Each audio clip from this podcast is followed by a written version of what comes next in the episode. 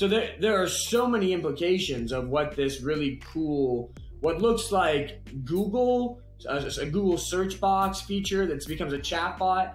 Uh, it's fun today, but it creates mm-hmm. the foundation for meaningful economic change over the next five to 10 years.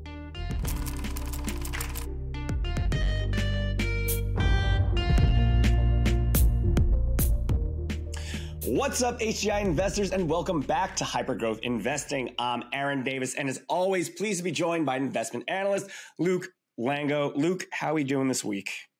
Oh, doing good, Aaron. Doing good. Um, stock market is is taking a little bit of a step back here, trying to figure out what's going on. A lot of a lot of volatility, a lot of differing opinions, but uh, still feeling pretty good about the state of the markets. Feeling pretty good about 2023. So optimistic as ever on my side of the ball. How you doing?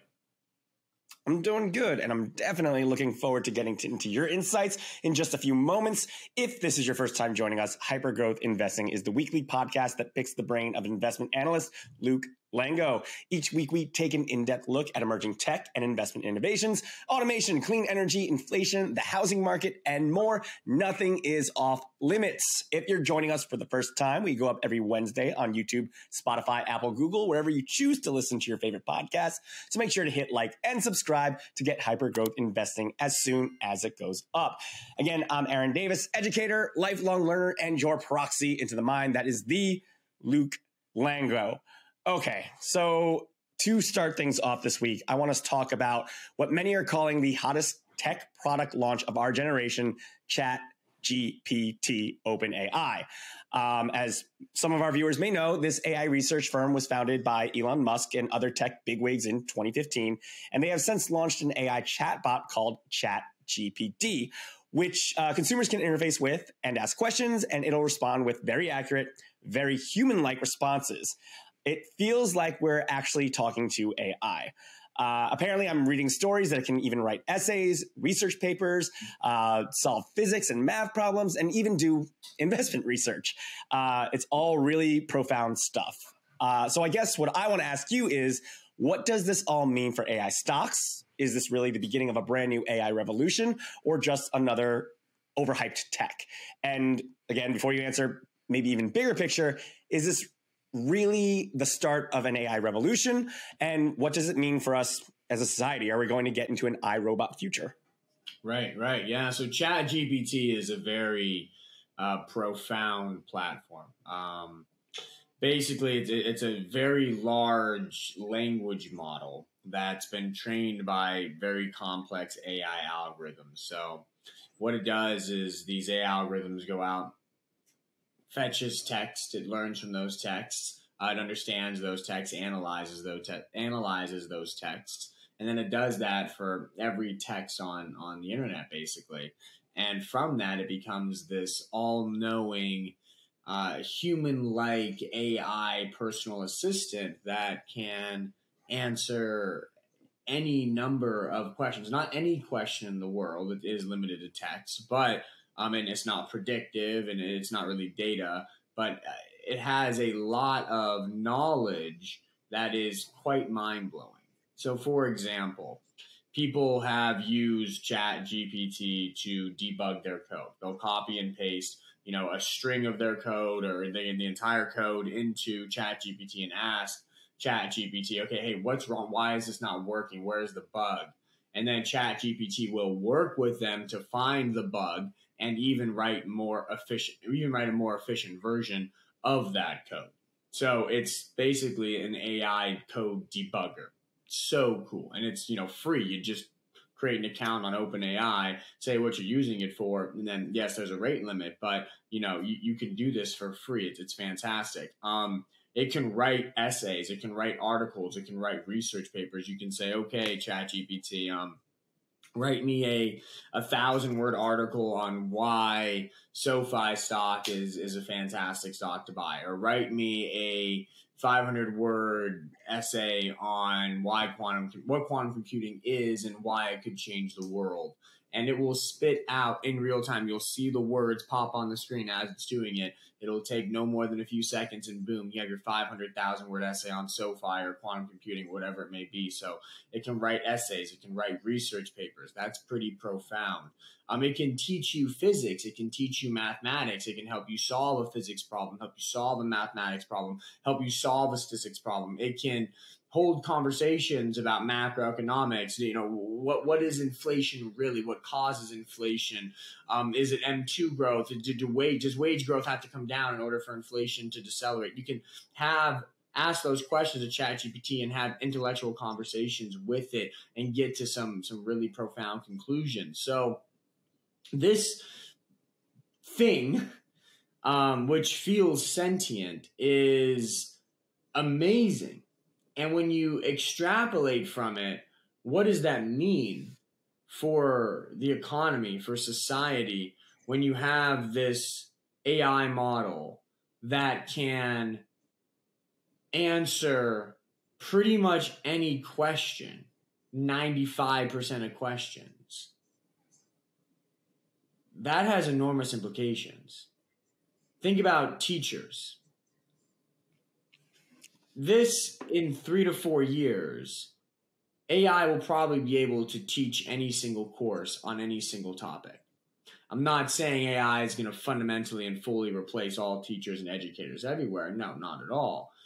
We, you know, there's something to be said for in-person learning. There's something to be said for a lot of different things about having a human teacher, but it is going to have a significant impact in industry. And what it will ultimately do, I'm not sure. Does it replace half a teacher? Does it replace 20%, 10%? Does it just become an ultimate assistant for every teacher out there? I don't know, but it's going to do something big that industry.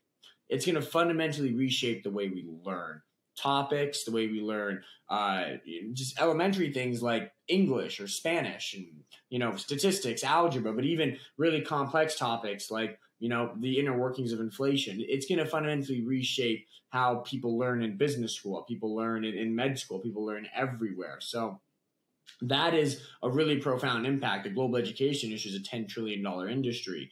Um, AI is going to fundamentally reshape how that works. Uh, think about investment research, what we do. Uh, a lot of what we do involves digging through 10Ks, 10Qs, um, looking at, at filings, reading earnings reports, reading conference call transcripts, and doing all that stuff uh, creating financial models. That's a lot of what we do. OpenAI, specifically ChatGPT, can help us sort through all of that. Okay, let's go through this 10K ChatGPT. Um, you know, give me uh, all the instances where it looks like they're sounding positive about something, sounding negative about something. What are the biggest risks you see? La di la di do. ChatGPT um, will eventually be able to do all of that stuff. So it's going to fundamentally reshape investment research. And if you have an investment research firm that employs about 10 analysts, maybe in the future you can get away with two analysts and one chat GPT model.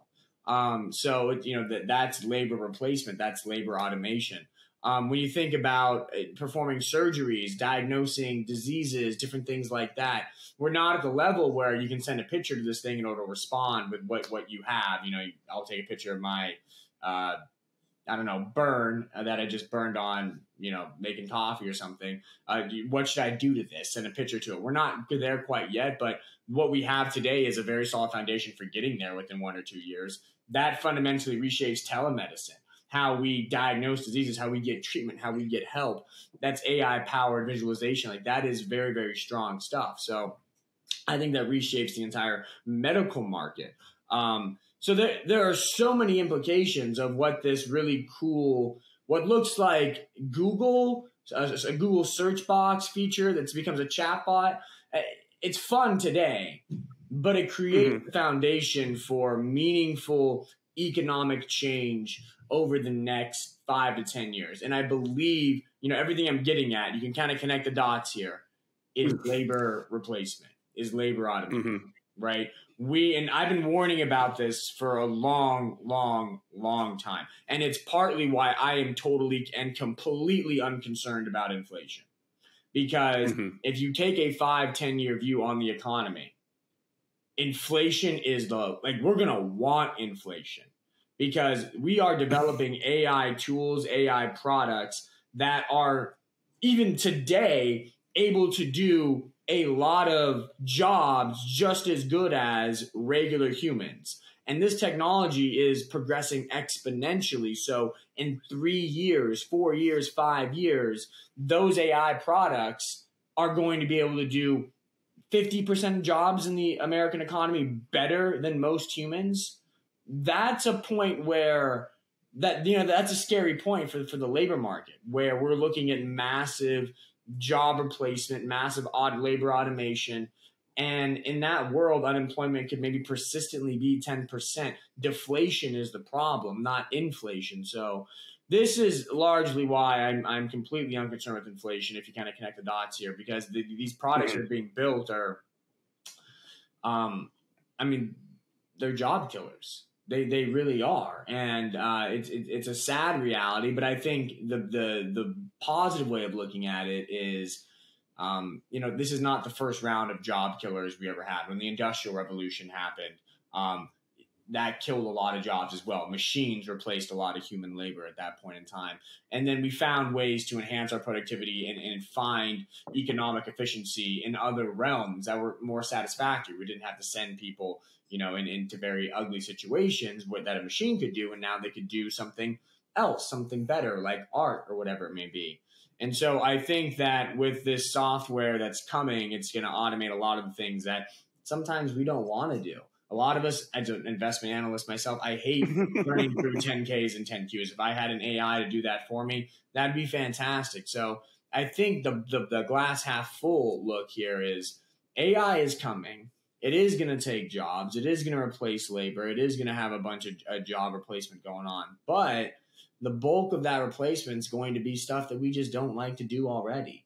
And this is actually why I'm super bullish on low level automation because – as much as there are there's a whole bunch of people that, that build homes and a whole bunch of people that that are, are waiters and a whole bunch of people that that work in, in very manually intensive industries I, I don't think many people would call that very fun work. It's tough work. It's hard work. It's gritty work. And if we could have a machine do that for us, and then that laborer can go out and do whatever they're truly passionate about. Maybe it's sports, maybe it's music, maybe it's art, maybe it's something that they're really passionate about. I think society can reorient to reward that person financially, and they're going to be rewarded more uh, spiritually as well and emotionally as well. So I actually think that this AI revolution, while it sounds scary, um, will be a net positive for society. But this is again why I'm more bullish on the low level automation side of things than on the high level automation side of things.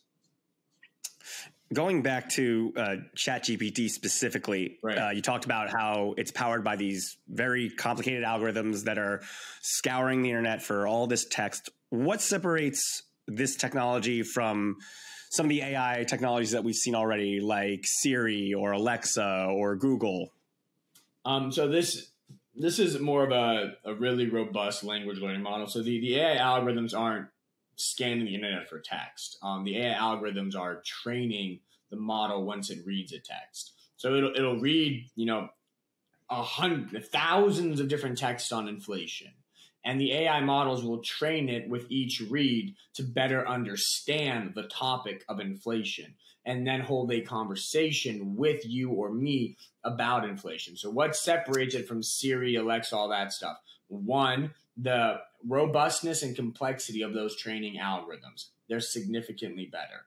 Two, its ability to communicate with you on a dynamic, real time basis. So, when you t- ask Siri a question or you ask, uh, I, we have Google at our house. So, hey, Google, play a song.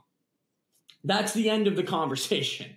Hey Google, mm-hmm. play it. Play um, play Kid Cudi. Hey Google, play Beach Boys. Right? It plays the song. Hey Google, next song. Like you are clearly talking to a robot, a machine that is just following commands. When you when you interact with Chat GPT and you go on and you have a conversation and it's in a thread, you are not clearly talking to a machine. You are talking to something that is talking back with you that is having a conversation with you, that is challenging you in the way that you're challenging it that is a big separation from Siri, Alexa, and all that stuff. And apparently, so the story on OpenAI, right, is OpenAI was founded in 2015 by Elon Musk and, and a bunch of other technology people. And then in 2019, it raised a bunch of money from Microsoft. So Microsoft holds a big stake in OpenAI.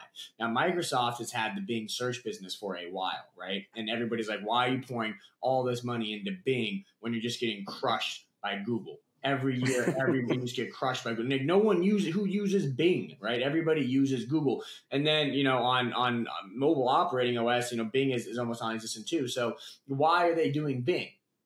This may be why, right? If you go and interact with Chat GPT, it feels a lot like just the next Google. Like if this mm-hmm. could get refined, it could pull re- like right now it doesn't pull real time information. But if you integrate real time information into this model, then it is Google on steroids. So maybe, maybe what Microsoft's play here is, and then rumors are starting to break that Microsoft is trying to build a super app to compete with Google and Apple. Um, it's not have it hasn't been built yet, but there are rumors they're thinking about building it, maybe working on building it. Not really sure what the rumors um, are pointing to, but you kind of connect the dots here, and it seems like okay, what Microsoft is trying to do is become the AI leader, and from that AI AI leadership, build a whole series of things. Maybe that's a better Google. Maybe that's a super app. Who knows what it's going to be? But that that's the power of the AI. So I think that's the really um, kind of near term implication of, of ChatGPT is who owns ChatGPT really? I mean, it's pretty much Microsoft. Microsoft is a big stake. So the person or the entity that's probably going to be able to commercialize ChatGPT first in a meaningful way is probably going to be Microsoft. And for me, when I think about the most obvious commercialization route for ChatGPT, it is through Bing with search as a competitor to Google. So I think that's that's a really meaningful implication for it. Um, but th- that is the big difference between you know a Siri and Alexa and and Chat GPT. It is like taking elementary basketball players and then you're looking at the NBA. It, it's that big of a jump, and you'll understand for those that are listening to this that have played with Chat GPT if you have every, you know, almost everybody has Siri on their phone. Uh, mm-hmm. Most people have Alexa or Google in their house. Do this. Do this experiment. Talk to Siri. Talk to Alexa. Talk to Google for you know ten minutes, and then immediately after that, go to ChatGPT, create an account, and have a conversation. That same conversation with ChatGPT. And you can just for yourself judge the difference. It is, like I said, elementary school basketball to the NBA. It's that big of a jump. Um, and so I think it's really profound, from economically speaking, societally speaking. Uh, it's a really, really big deal. Okay. So with this new profound technology uh, and talking about AI as a whole, we got to talk about automation. You already kind of mentioned it. AI is a critical ingredient right. to automation. And right. you've been bullish on automation stocks, specifically low level automation stocks. Does Chat GPT make you more bullish on those stocks? Uh, yes, entirely so. Entirely so. As you said, um, what is the, the automation? We're automation hardware is what we're talking about. Um, wh- what is that? Well, it's just robots with AI software. So there's two ingredients to that puzzle. The the hardware, the robots, the mechanics, the mechanical engineering, and then the software engineering side of it, which is the AI algorithms and all that stuff. So that's what automation is. It's hardware with software. The Chat GPT launch confirmed to me that which something that I've already known for a while, the AI software is there. Like it is very, very, very good. And the remaining challenges are mostly actually on the hardware side of things, which and those are no challenges to be laughed at. They're very significant, but we're also tackling those, and costs are coming down on those. So I see the whole automation movement really having a lot of drivers right now. The software development is fantastic. We're seeing that AI software is strong enough to do a lot of human related tasks The hardware is getting significantly better. Look at a company like Symbotic, what they're doing with Walmart warehouses. Look at a company like Miso, what they're doing inside of restaurants with flipping burgers. Look at what Chili's is doing with robot waiters. Look at what Nuro's doing with robot delivery trucks, um, pizza delivery trucks, pizza delivery cars. You know, there are so many advancements happening on the hardware side of the things, coupled with the software development machine right now, again, that creates a foundation for automation technology to become robustly adopted in 2023. Especially, I mean, let's look at the labor market, right?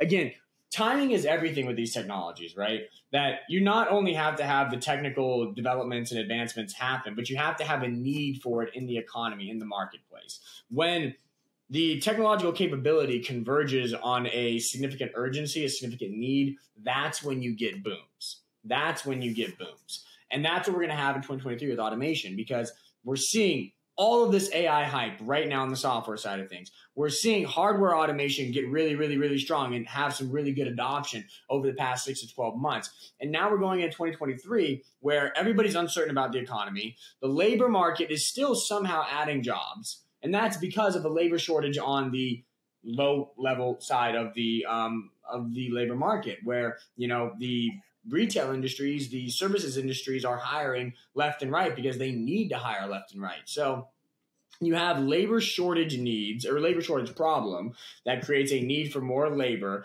at the same time that automation can be the fix to that problem.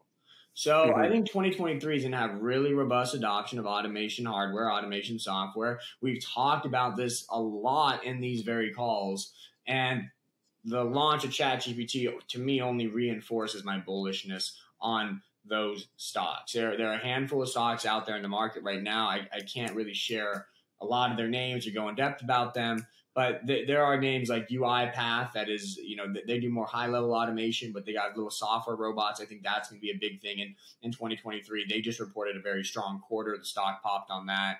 Um, like you mentioned, Symbotic, you know, that's a company that's automating warehouses. They got the Walmart contract. Uh, Miso in the private markets, that's a, that's a fabulous company that's working on uh, labor automation in, in the uh, restaurant industry.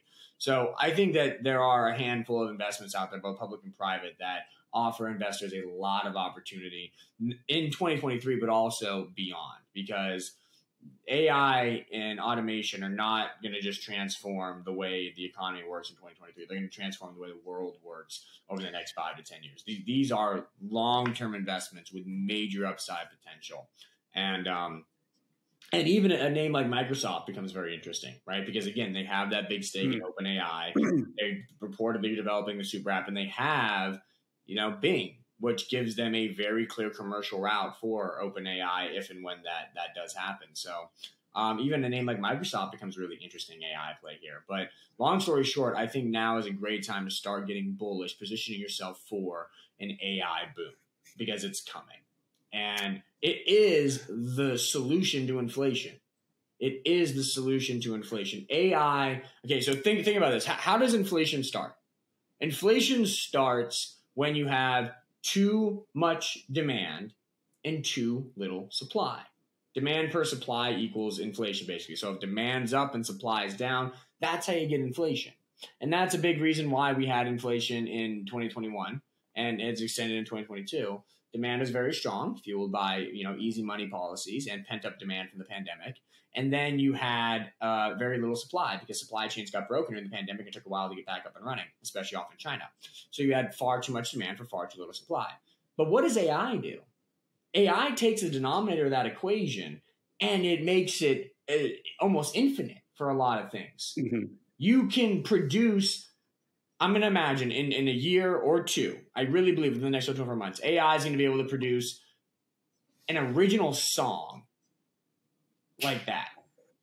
You mm-hmm. give it you give it some inputs, you know, some beats, some tones, some inspirations, and boom, it'll spit out an original song for you. And it'll be able to do this every single second. It'll be able to do a hundred a second. So I think we're going to have AI that is ready to, in a year or two, produce thousands of songs every single minute on command. The supply of songs just became infinite, basically. Supply infinite. Look at look at the mm-hmm. images. Uh, you know, OpenAI also launched yeah. DALL-E, which is, you know, mm-hmm. ChatGPT is the chatbot. DALL-E is an illustrator, mm-hmm. AI powered illustrator that you give it a prompt and it pulls from a bunch of images and then creates its own unique image based on the prompt you give it. Give me a picture of a monkey on the moon in the style of Van Gogh, and boom, it'll give you like six or seven images of a, or original pictures, drawings of a monkey on the moon in the style of Van Gogh. So now we have the ability to produce thousands of original images in a minute the supply of images just became of artwork just became infinite, right? Mm-hmm. Essays, articles, you know, uh, uh, at investorplace.com, they produce a lot of articles, articles, articles, articles, articles. Well, you know what? All those articles cost money. There's there, there there's a mm-hmm. demand to that. You know, we have to get the pay for those articles to be to be put out. So if we have an AI thing, then all of a sudden we can AI write articles. The AI can write articles, and the supply of articles just became infinite without you know much expenditure. So that's mm-hmm. what AI does: is AI takes a denominator of the demand supply equation and blows it up, makes it enormous. So in a world where AI has the ability to produce infinite amounts of things, inflation shouldn't be a problem. Now, where you run into some challenges is when you start making, you know, hardware things, so non-software things. So you start making cars, you start so, making. yeah, go ahead. Yeah, so that that actually uh, I, brings a question for me. Is you talked about how uh, Chat GPT was like going from uh, you know schoolyard basketball to the NBA. What is the and you talked about how automation needs you know a combination of software and hardware is hardware making that same evolutionary jump that AI is making right now? Or, or what does that look like in the future? And what companies are are doing that kind of uh, hardware manufacturing right now? Yes, hardware is making that jump, and the hardware jumps are actually more on the economic side of things. That, to my understanding okay. of a lot of the automation industries, is that the hardware is there and they can do it, but it just costs so much money to make a good version of a robot. You know, iRobot, the little Roomba vacuums, that was such a, even though it wasn't a massive commercial success and it was a niche market, in the robotics world, engineers, mechanical engineers look at that and they just idolize the iRobot story because they were able to build good enough robots that could actually do useful tasks at prices that were very cheap. You know, Roomba vacuums are a couple hundred bucks. So that really is the huge hurdle on the hardware side of things. It's not a competency issue, it's an economics issue, it's a cost issue. And the cost of a lot of those things, a lot of the input costs there have been plunging. They took a brief pause from that plunge in 2021, 2022, and now they're replunging again. So I have a lot of confidence that the hardware side of this problem is getting solved very rapidly. When you talk about sensors, like a big thing is with with robots on the hardware side of things is just sensors if theoretically you can make a, a robot on the hardware side of things do anything if you have enough sensors, but sensors cost money, right? So you can either solve that by somehow making better sensors or the cost of sensors just keeps falling. Until eventually you can put 10, 20, 30, 40, 50 sensors on a robot and it still only costs a Roomba vacuum, still only costs a couple hundred bucks or, you know, a big miso kitchen robot only costs a couple thousand bucks or, you know, the costs come down to a point where it makes sense that you can sell one robot with all these sensors on it and it still is economically viable for the customer and for the, the producer of the robot. So um, that's where we are. Sensor costs are plunging and plunging and plunging and plunging and plunging. And this is a big thing in, in uh, autonomous vehicles where autonomous vehicles rely on a bunch of sensors to work appropriately. And as the cost of sensors have come down, the capabilities of these cars have gone up and up and up and up and up and up and up and up and up. And coupled with the software advancements, again, the stage is set for the hardware to be good enough, the software to be good enough, and then we create ultimate AI products that can automate a lot of things, including driving. So, um, who are the major players on the hardware side of things? I mean, you got the chip makers, that's big. You got the GPU makers like NVIDIA. Uh, I think they're a huge hardware AI play.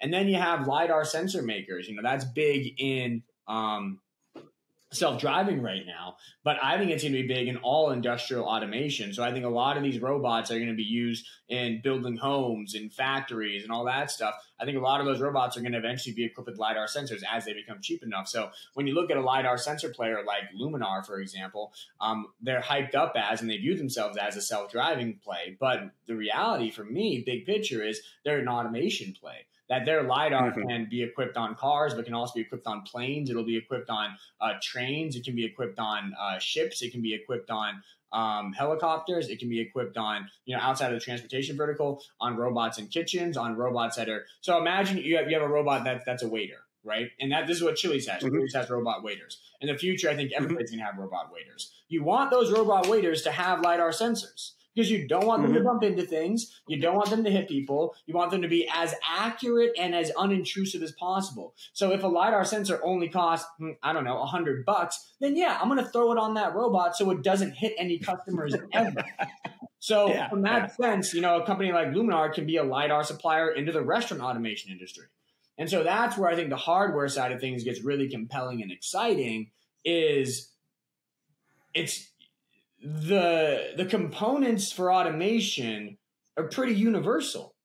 All of hmm. these things are going to need GPU chips. All of these things are going to need lidar, in my in my opinion. All these things are going to need the same thing. So if you find a company that is making a really good version of a critical automation component, to me that stock's a mega winner, a mega long term winner. Um, and then that's what I think you have with Luminar. Um, if uh, you know, Nvidia obviously has has has a lot of upside potential. Um, so I I like the hardware side of things as well, but I think it's it's it's it's, both components. You need hardware and software, and it's the combination of those two that creates really powerful solutions. And I'm I'm very excited about those solutions over the next. Uh, I mean, I think it's going to happen much more rapidly than a lot of people believe. So in the next one to two hmm. years, I think we're going to see a lot of automation come into the fold. Okay, uh, so oddly talking about all this AI has me thinking about space, and that's because I just saw that one of your favorite space stocks, Planet Labs, yep. just signed an agreement with Accenture to build AI-powered geospatial intelligence tools. First off, what does that even mean? and perhaps more broadly, how does AI tie into space stocks and the whole space industry? Right. Now, that's that's a great point. So, uh, great question. AI is powered by data. And the more data that an AI model has, the better that AI is going to be. It's all about data.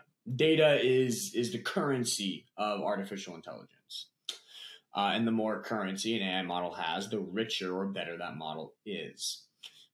What does space allow us to do? Space allows us, if we have satellites up there, capturing data, producing data. It's an entirely new data vertical. It's an entirely new data field. It's an entirely new data input. It's a whole extra universe of data that nobody else has that we didn't even know existed. We operate on terrestrial data and yet there's this whole extraterrestrial data that we can now you know produce and and learn from. So that's the tie-in with ai that a company like planet labs or any company that's out there doing satellite imagery that has satellites up there capturing data of some sort is producing new verticals of data new streams of data. Those streams of data can be tied into ai models that are on on earth working today to make them better than ever. Think about self driving. There's a, a lot of the inputs of self driving, a lot of data has to do with maps data, right? But maps data is mostly terrestrial.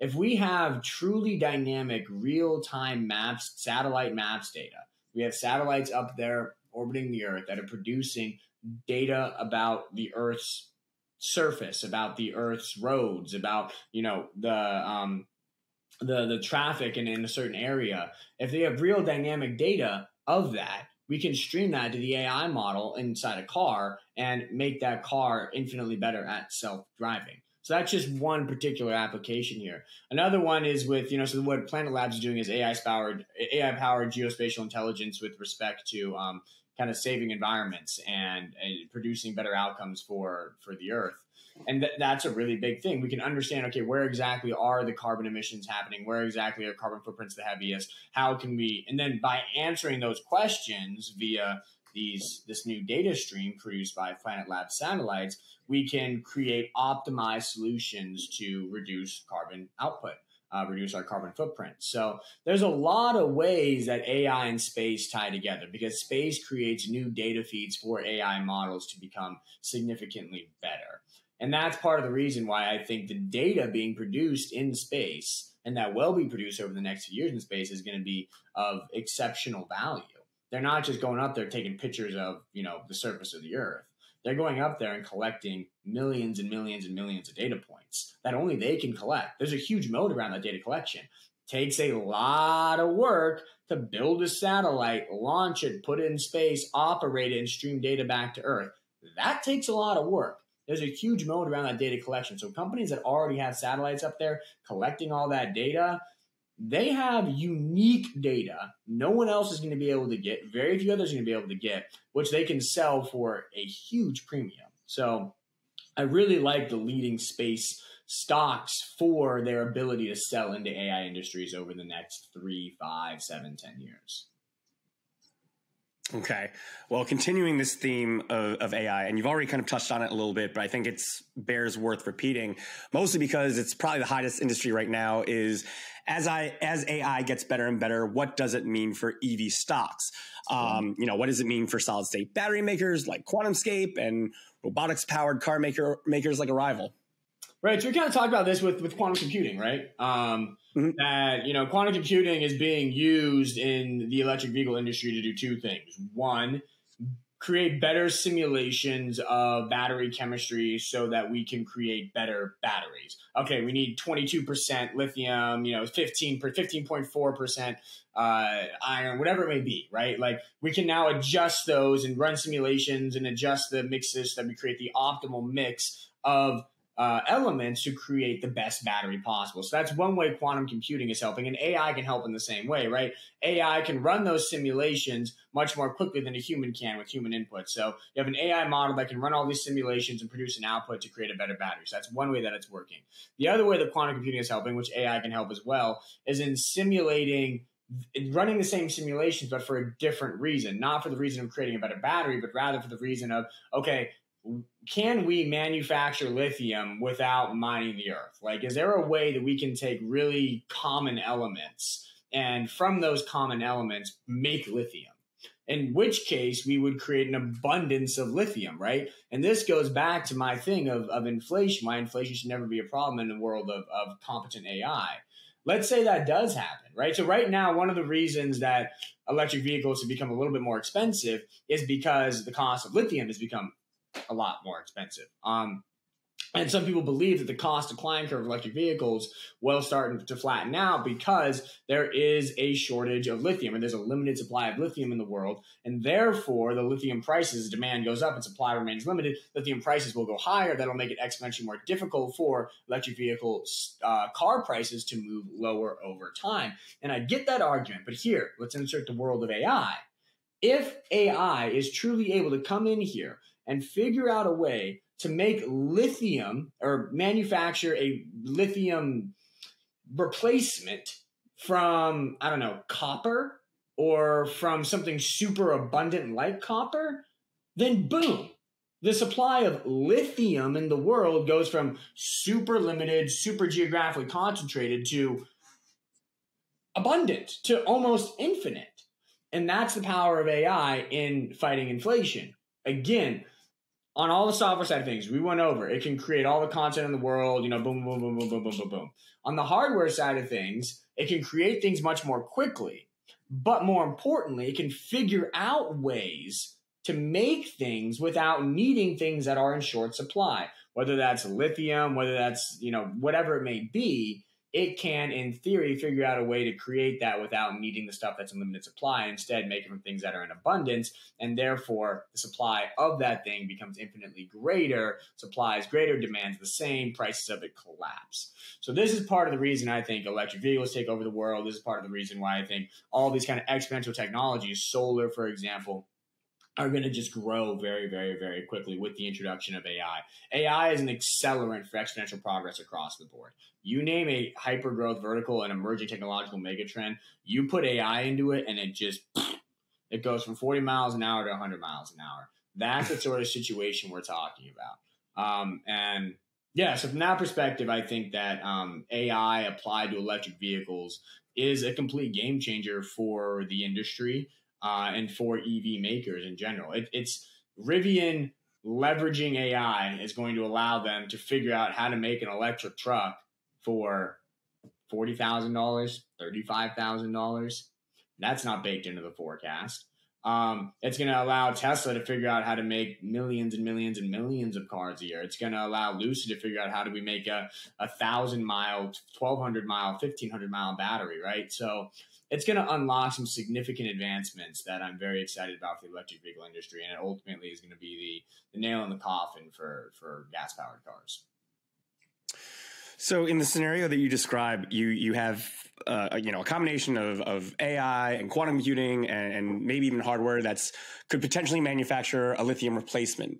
Does that change the? It obviously will change the demand for lithium moving forward, but does that change the price of lithium?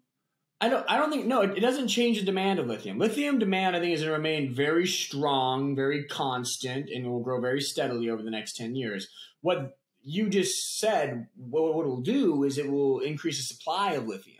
So if demand remains constant and strong, and the supply of lithium goes from a shortage to a surplus, then the prices of lithium mm-hmm. will, will, collapse. And that will allow for the prices of electric vehicles to collapse. It will allow the prices of battery energy storage systems to collapse. It will allow for the prices of, well, solar panels don't use lithium, but it, the same science can be, the same process can be applied to the inputs for uh, solar panels and allow the cost of solar panels to collapse. So I think the cost decline curves of those emerging technologies, clean clean energy technologies, um, a lot of people called the pause in 2021, 2022 a uh, the end of the cost decline curve. No, I think it's a pause before the cost decline curve really starts to fall hmm. dramatically. Uh, in an accelerated fashion. I guess where I was kind of going with that question was more along the lines of where where does that line stand? Where why not gold? Why not find a replacement for gold? And then does that change the value of currency?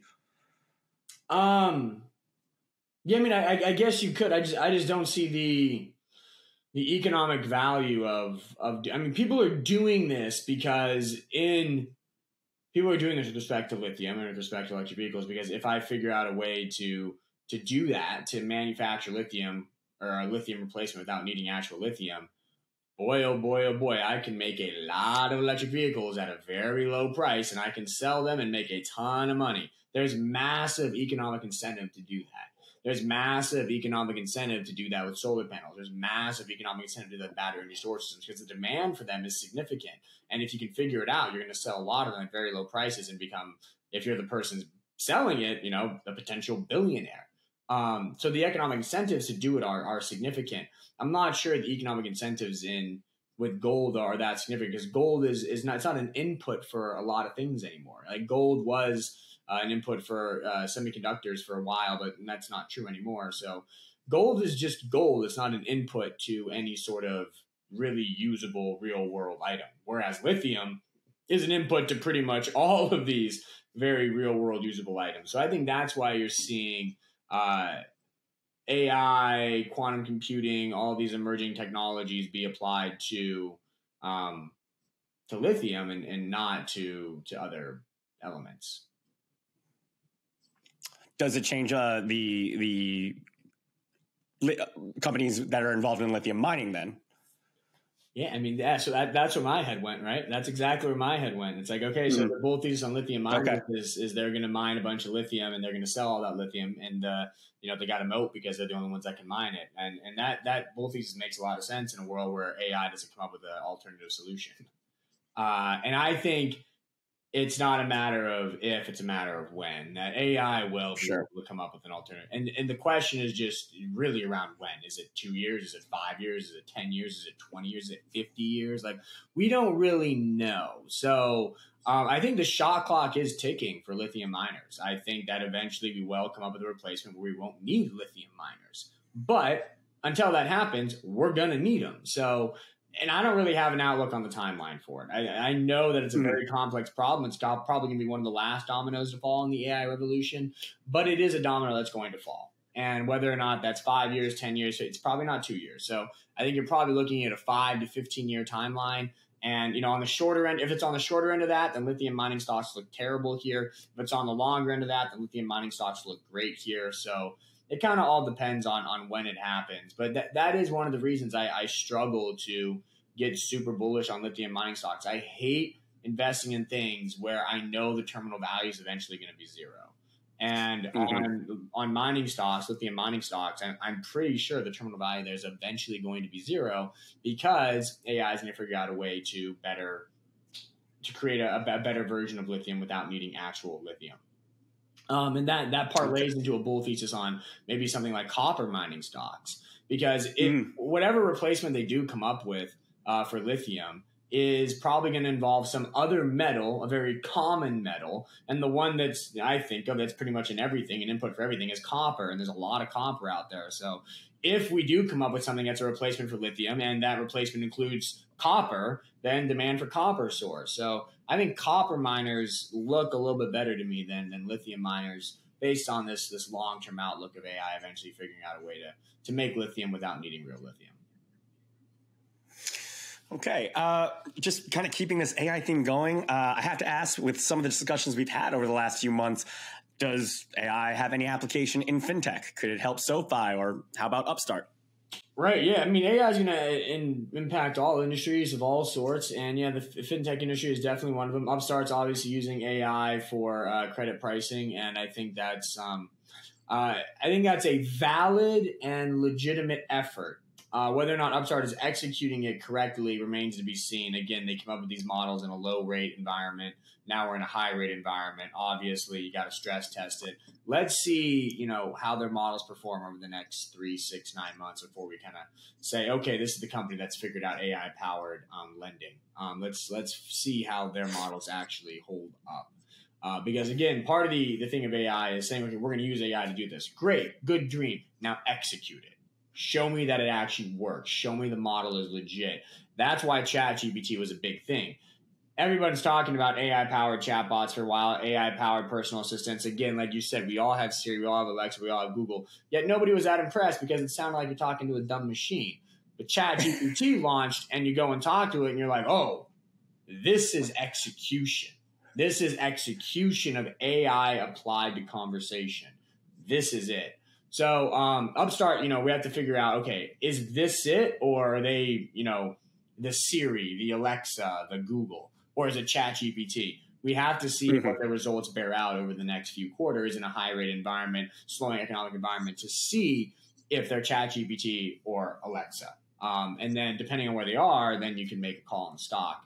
Uh, with respect to SoFi, yeah, AI powered um, uh, can do a lot for them. I think that AI, for me, the, the thing that I'd come to first is obviously AI powered lending. They could get into that game. But I'd be more excited about AI powered investing. That, you know, there are a bunch of apps out there that use artificial intelligence to create portfolios for people and just auto invest for them.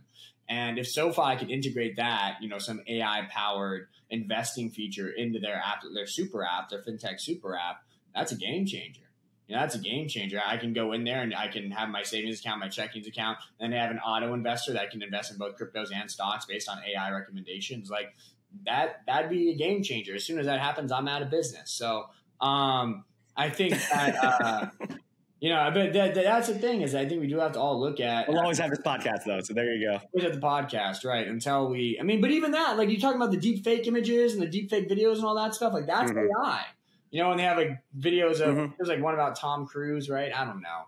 I, I don't follow the deep fake stuff, but I do know there's a bunch of deep fake stuff out there where they're creating images and videos of people that were not actually there doing things. So maybe who knows? Maybe in six months mm-hmm. we're doing a deep. We're not that important, Aaron. But maybe in six months we're doing a deep fake about our podcast, doing doing something crazy or weird or wild or whatever. I don't know, but that's what you get.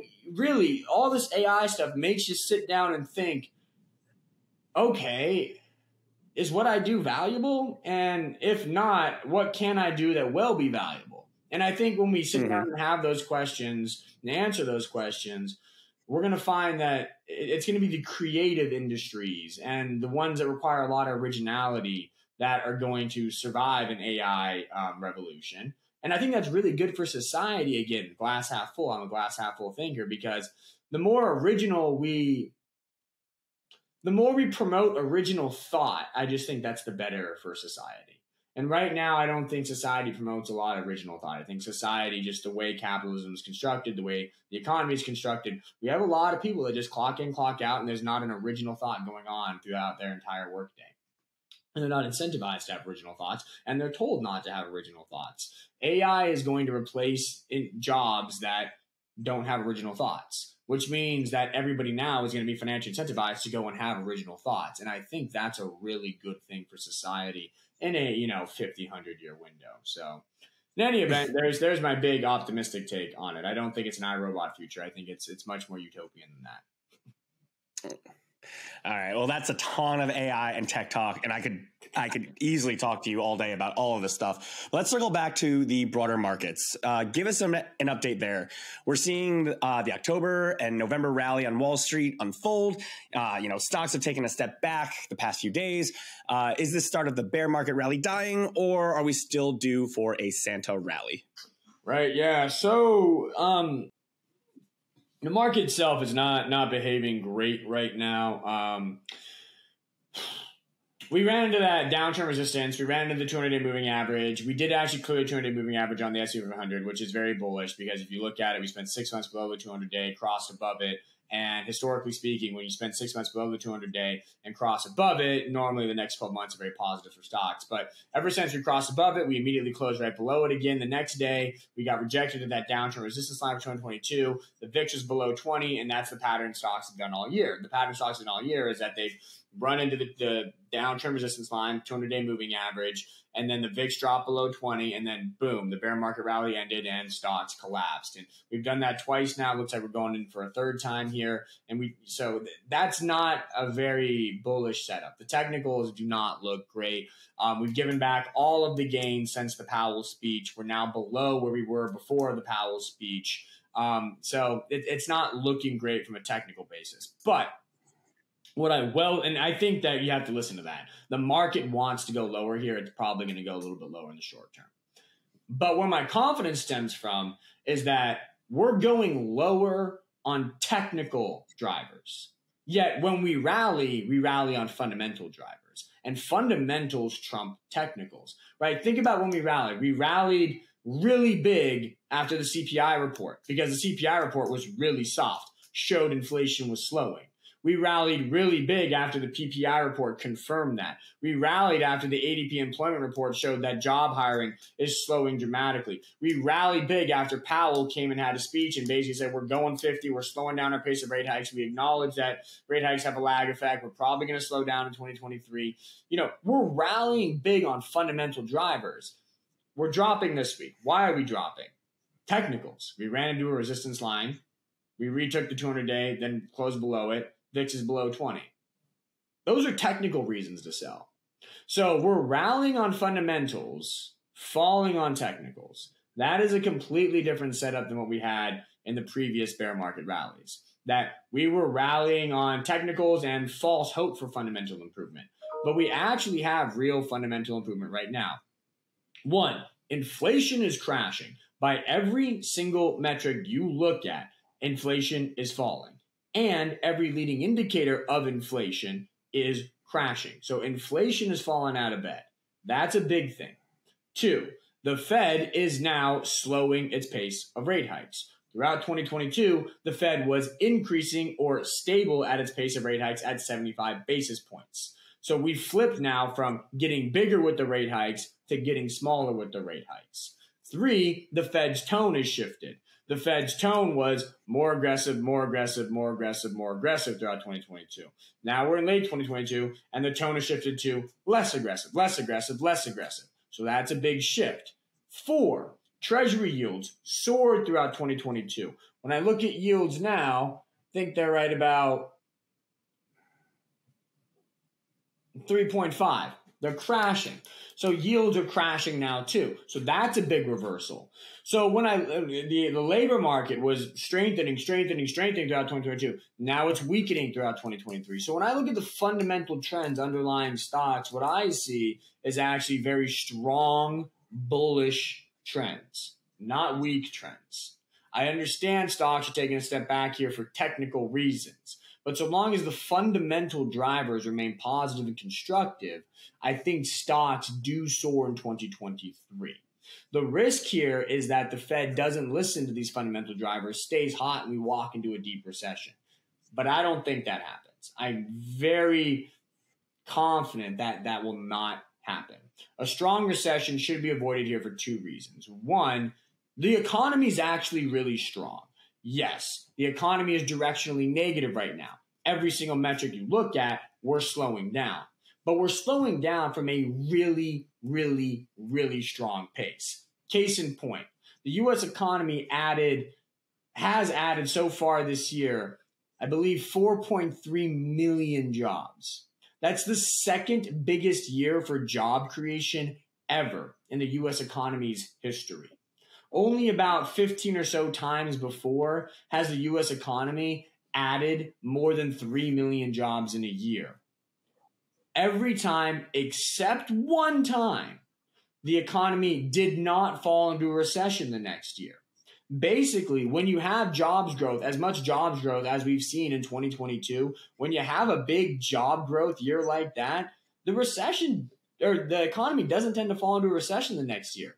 Only one time, again, I, I don't know the exact number, I believe it's at the 15, for it's somewhere in the 10 to 15 range, but only one time of all those 10 to 15 times did the economy fall into recession the next year. And that one time it did was in the early 1970s. And in the year it did, 1973, inflation went from 3.6% to about 7, 8, 9% by the end of the year. So inflation accelerated the next year. And that's why um, the economy fell into a recession even after year of big jobs growth. But here we are, we have the opposite dynamic going on. Inflation is going to crash in 2022. So when you look at something like the situation we have right now, huge jobs growth with falling inflation, that's a situation that 100% of the time in the history of the US economy has not produced a recession the following year. So, I, yes, the economy is slowing, but again, it's slowing from such strong levels that it should be able to withstand rate hikes slowing in 2023 without falling into a deep recession. So I don't think a deep recession is warranted by the economic strength uh, that I'm seeing in the data right now and that we've seen in the data over the past 12 months. Number two, this slowdown is purely Fed induced. Okay. This is not a slowdown brought on by a pandemic. This is not a slowdown brought on by mm. a financial contagion.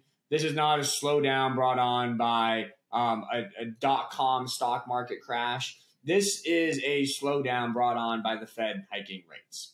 That's it, pure and simple. But the Fed can undo that. So if we have a Fed induced slowdown, then it reasons that if you change the input, the Fed, and it becomes a positive input, so the Fed goes from hiking rates to cutting rates or stops hiking rates, then presumably that Fed induced slowdown stops and you either get a Fed induced stabilization or a Fed induced rebound. So for those two reasons, I think a deep recession is off the table in 2023. And in the absence of a deep recession, the fundamental data strongly implies stocks go higher next year. Falling inflation tends to be very positive for stocks. When the Fed stops hiking rates, you tend to have a very positive reaction by stocks. When yields start to fall without a deep recession, you tend to get a very positive reaction from stocks. So the fundamental data is shaping up in a way that tells me the only way we actually crash further in 23 is if we get a deep recession. And the data I'm looking at suggests the odds of a deep recession next year are pretty limited. So I like the risk reward setup here for stocks going into 2023. Um, and if we do get a deep recession, I think that deep recession will be fast and furious. That it'll be it'll look like March 2020 crash, where we kind of, oh, whoops, we slip into a recession, and then boom, the Fed cuts rates, you get the QE, everything comes in, and then boom. And if we do get that, the trajectory of stocks, in my opinion, will be a steep drop in the first half of 2023, followed by a bigger rally in the second half of 2023. Where net net, even in that situation, I think stocks in November in December 2023 are higher than they are in December 2022. So from where I sit, I really think there's a significant probability that regardless if we just steadily rally into the end of 23 or crash and then rally, between December 22 and December 23, stocks will be higher. I'm a, a person who likes to hold stock for at least a year. So mm-hmm. I think stocks in a year are going to be significantly higher, then I'm going to be buying stocks today. And that's the way I, am mm-hmm. looking at things. And I think we're seeing a lot of good opportunities in the market for multi-year investors. A lot of great companies are on sale. I'd be taking advantage of it, regardless of all the the the panic, the seemingly panic that's happening on Wall Street right now. Okay, so you're bullish going into 2023. Mm-hmm. Uh, you've previously previously expressed optimism on enterprise software stocks, names like Atlassian, Zscaler, Salesforce, etc. Um, but I've seen a lot of these stocks get whacked recently on quarterly earnings. Should we be worried about those types of stocks going into 2023? No, I okay absolutely love software stocks going into 2023. And actually, we are in the process of reorienting our portfolios to be very software heavy going into 23. Now, the bear thesis on software stocks is that economy is slowing, enterprises are cutting budgets, and therefore they're not spending as much on enterprise software, which is causing revenue deceleration across the industry, and that's weighing on the stocks. I get that. That's totally fine and fair. But I'm of the opinion that the economic outlook improves in 2023 and that as a result of that, enterprises are going to re up budgets in 2023. You got to remember, stock market looks forward. It's forward looking by six to 12 months. So this is the collapse we've seen in software stocks over the past six to 12 months as a result of what we're seeing right now and we'll probably see over the next two, three, four months of the economy slowing, enterprises cutting back budgets, revenue growth decelerating. How enterprise software stocks act over the next six to 12 months will be reflective of what happens over the next 12 to 24 months. And I think in that time period, the outlook gets exceptionally better. That you're going to see the economic outlook improve. You're going to see enterprise software company or er, er, enterprises start to re up their budgets, enterprise software spending re accelerate, and enterprise software revenue growth rates re-accelerate as well, which will lead to those stocks going significantly higher. So I actually really like software stocks going into 2023.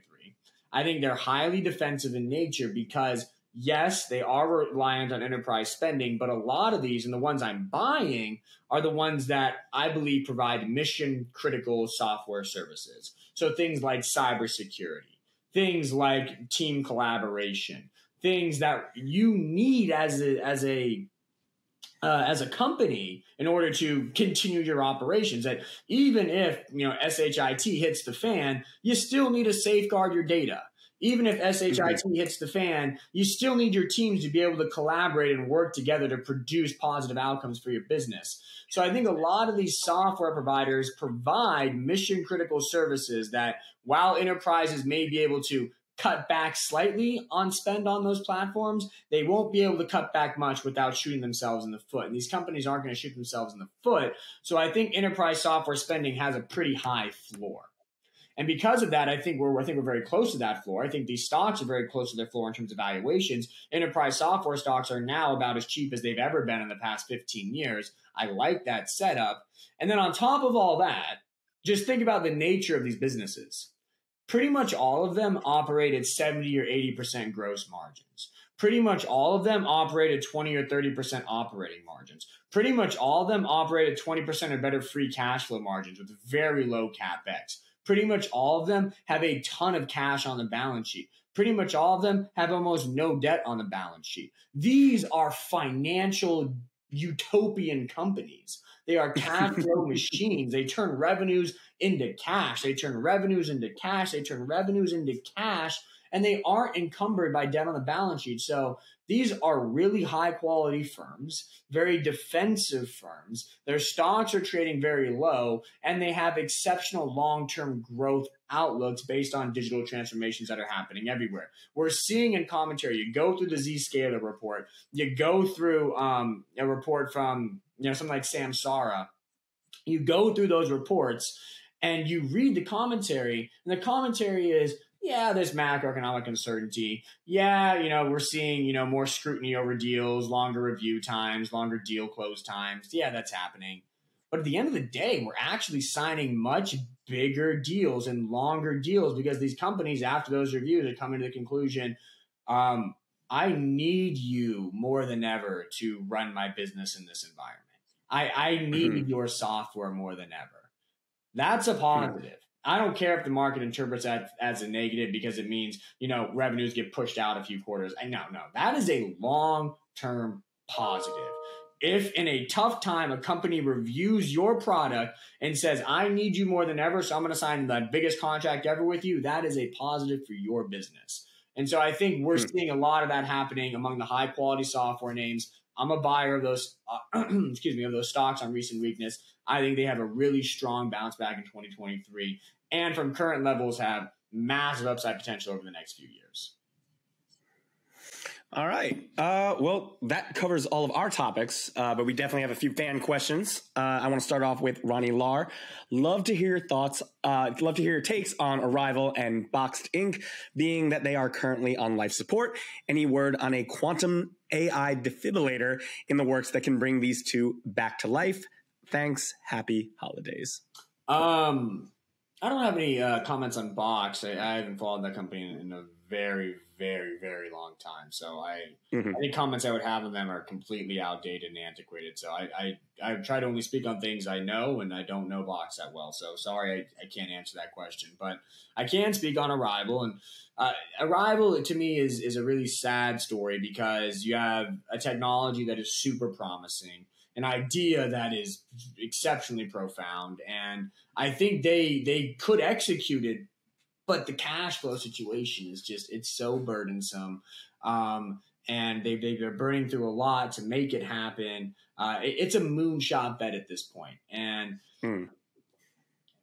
it becomes tough to take a bet on a moonshot at this point in time in the economy that we're in with rates where they are, they're going to need a lot more capital. That means they're either going to have to tap the debt markets at very unfavorable terms and or they're going to just probably more likely raise a bunch more capital through an equity offering which is going to dilute shareholders. So I think Arrival in the long run has a ton of potential, but I think in the short term it's it's a mess. It's a mess. And let's just figure out let's let them raise capital.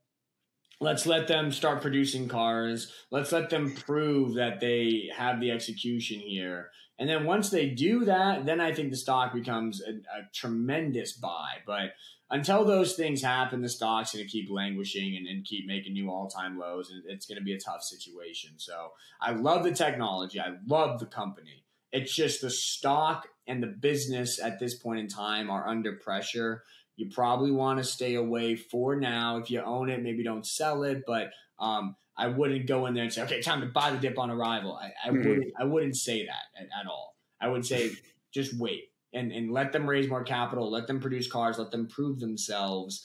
Maybe you miss out on a big rally from 35 cents to 70 cents, but if this works, if what they're doing actually becomes a commercial reality, you know, this is a hundred dollar stock one day. So it, it's not, you know, playing it from 35 to 70, 70 cents to a buck. That's, that's not what we want to do.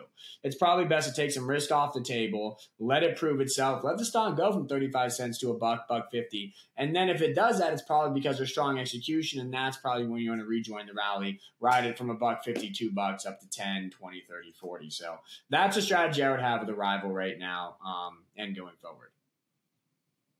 Okay. Uh, and our second question from Mark Richardson. Mark from England would like to know if you like any UK stocks. P.S. I agree with you about Turkey. Uh, UK stocks. Um, Arrival is that's funny. You know that's a UK company. Uh, UK stocks. Okay, I'll, I'll throw one out there. Um, a, a moonshot bet on genomic sequencing that is a rival to Illumina and uh, has a technology which they claim is a lot faster and cheaper than what Illumina has and can basically put genomic sequences in the palm of anyone's hand. Uh, and that company is Oxford Nanopore. Uh, the U.S. listed ticker is ONTTF. Um, I believe on uh, in the London exchange is ONT. I'm not 100 percent sure.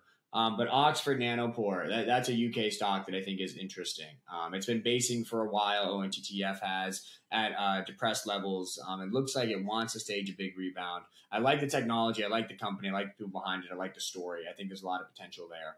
Um, so if you're looking for a UK stock specifically, um, Oxford Nanopore is is an interesting name that has potentially massive long term upside. Okay. Uh, well, that kind of wraps everything. Great insights for our listeners and HGI investors, as always. Luke, we talked a lot about AI today, but do you have any last words before we wrap? Uh, yeah, I mean, I just, you know, I just like look at things big picture. You know, that's what I try to always try to always do. Pride myself in being able to do. Because it's easy when you're in the market to get sucked into the day to day and all this stuff. And I, I honestly, when you look at that big picture, I'm just I am so unconcerned about inflation. It's almost laughable. like it's it, it inflate. First off, all the leading indicators show that inflation is is crashing and will crash 2023. But uh, bigger picture, five ten year outlook. You don't have inflation in a world where we have software that can produce everything and anything at the, the the click of a mouse, the the type of a of a key, the snap of a finger. You don't have inflation when you have you know machine or uh, factories of robots building and building and building and building electric vehicles or or shipping products or packaging products, whatever it may be. You just, you don't have inflation in that world. You, you just don't. And so I think the inflation crisis that we're seeing right now is a, a COVID aftershock effect that the pandemic. Mm-hmm. We have to think about that. Really, just think about that. Contextualize that the a global economy stopped in March of 2020 and April 20. It stopped. It stone cold stopped moving. Like we saw pictures of Paris, of, of uh, Times Square, of mm-hmm. Shanghai, pictures that you'll never see again in your life, and that pictures bef- the people before us never saw. There's never been a picture of Times Square at noon completely empty outside of March and April 2020.